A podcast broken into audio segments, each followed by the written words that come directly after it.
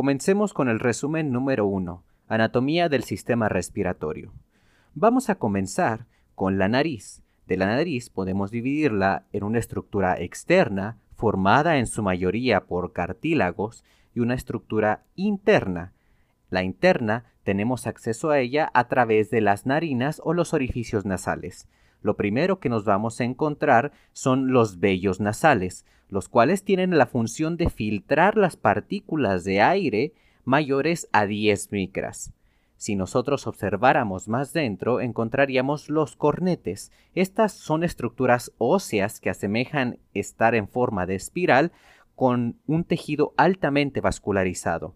En esta región es donde, por esa misma vascularización o el flujo de sangre a través de ese tejido, podemos calentar y humidificar el aire inhalado.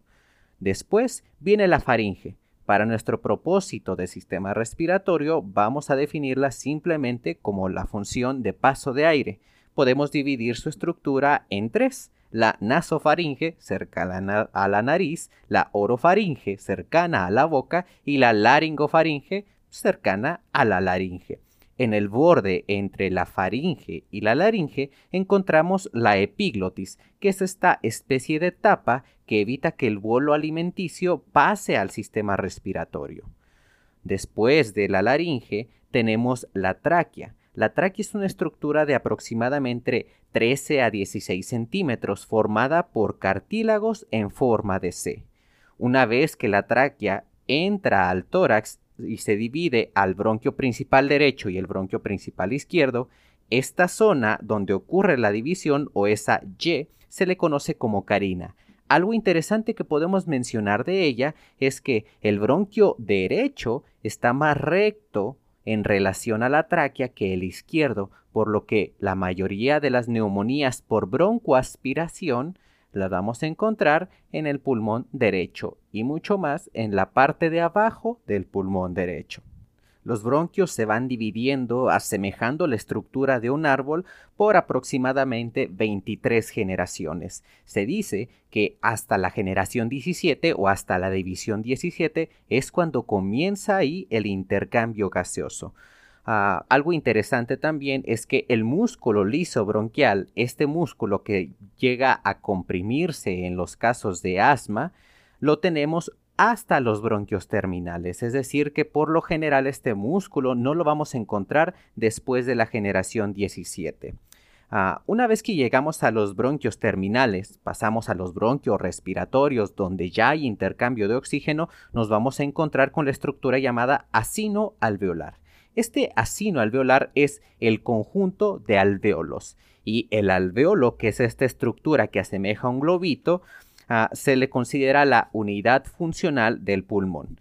Está conformada por dos tipos de células, los neumocitos tipo 1, que son células alargadas que le dan estructura al alveolo, y los neumocitos tipo 2, los responsables de producir el líquido surfactante. Este líquido, que es lo que hace, se produce en el alveolo y cuando nosotros inhalamos el aire hace que se distribuya mucho mejor por todos los espacios. Los niños que nacen menores a 7 meses por lo general pueden requerir la aplicación de surfactante. Otras estructuras del sistema respiratorio son también las pleuras, que son estas capas de tejido que recubren a los pulmones y evitan la fricción entre el tórax y estos al momento de la respiración podemos dividirlos en dos, la pleura visceral, la que está pegada a los pulmones, y la pleura parietal, pegada a la caja torácica. Entre estas existe un líquido, que es el líquido pleural, por lo general menor a 5 mililitros. Otra división estructural importante para el estudio del sistema respiratorio es el lobulillo, que es la unidad anatómica más pequeña visible a simple vista está conformada por un grupo de asinos alveolares rodeados de tejido conectivo. Esta es muy importante poder visualizarla o aprender a distinguirla porque nos permite, cuando estamos observando alguna tomografía, distinguir entre posibles fibrosis y diferenciarlas con enfermedades, por ejemplo, enfisema, donde en fibrosis vamos a encontrar una acentuación de los lobulillos, de las paredes de los lobulillos, mientras que en enfisema vamos a encontrar, por el contrario, una destrucción. Como último dato interesante, puedo mencionar que el sistema respiratorio alcanza su madurez completa o la maduración alveolar completa hasta aproximadamente los 8 años de edad. Es por eso que todo paciente neonatal y pediátrico siempre se tiene que considerar como un individuo que está en desarrollo en su sistema respiratorio.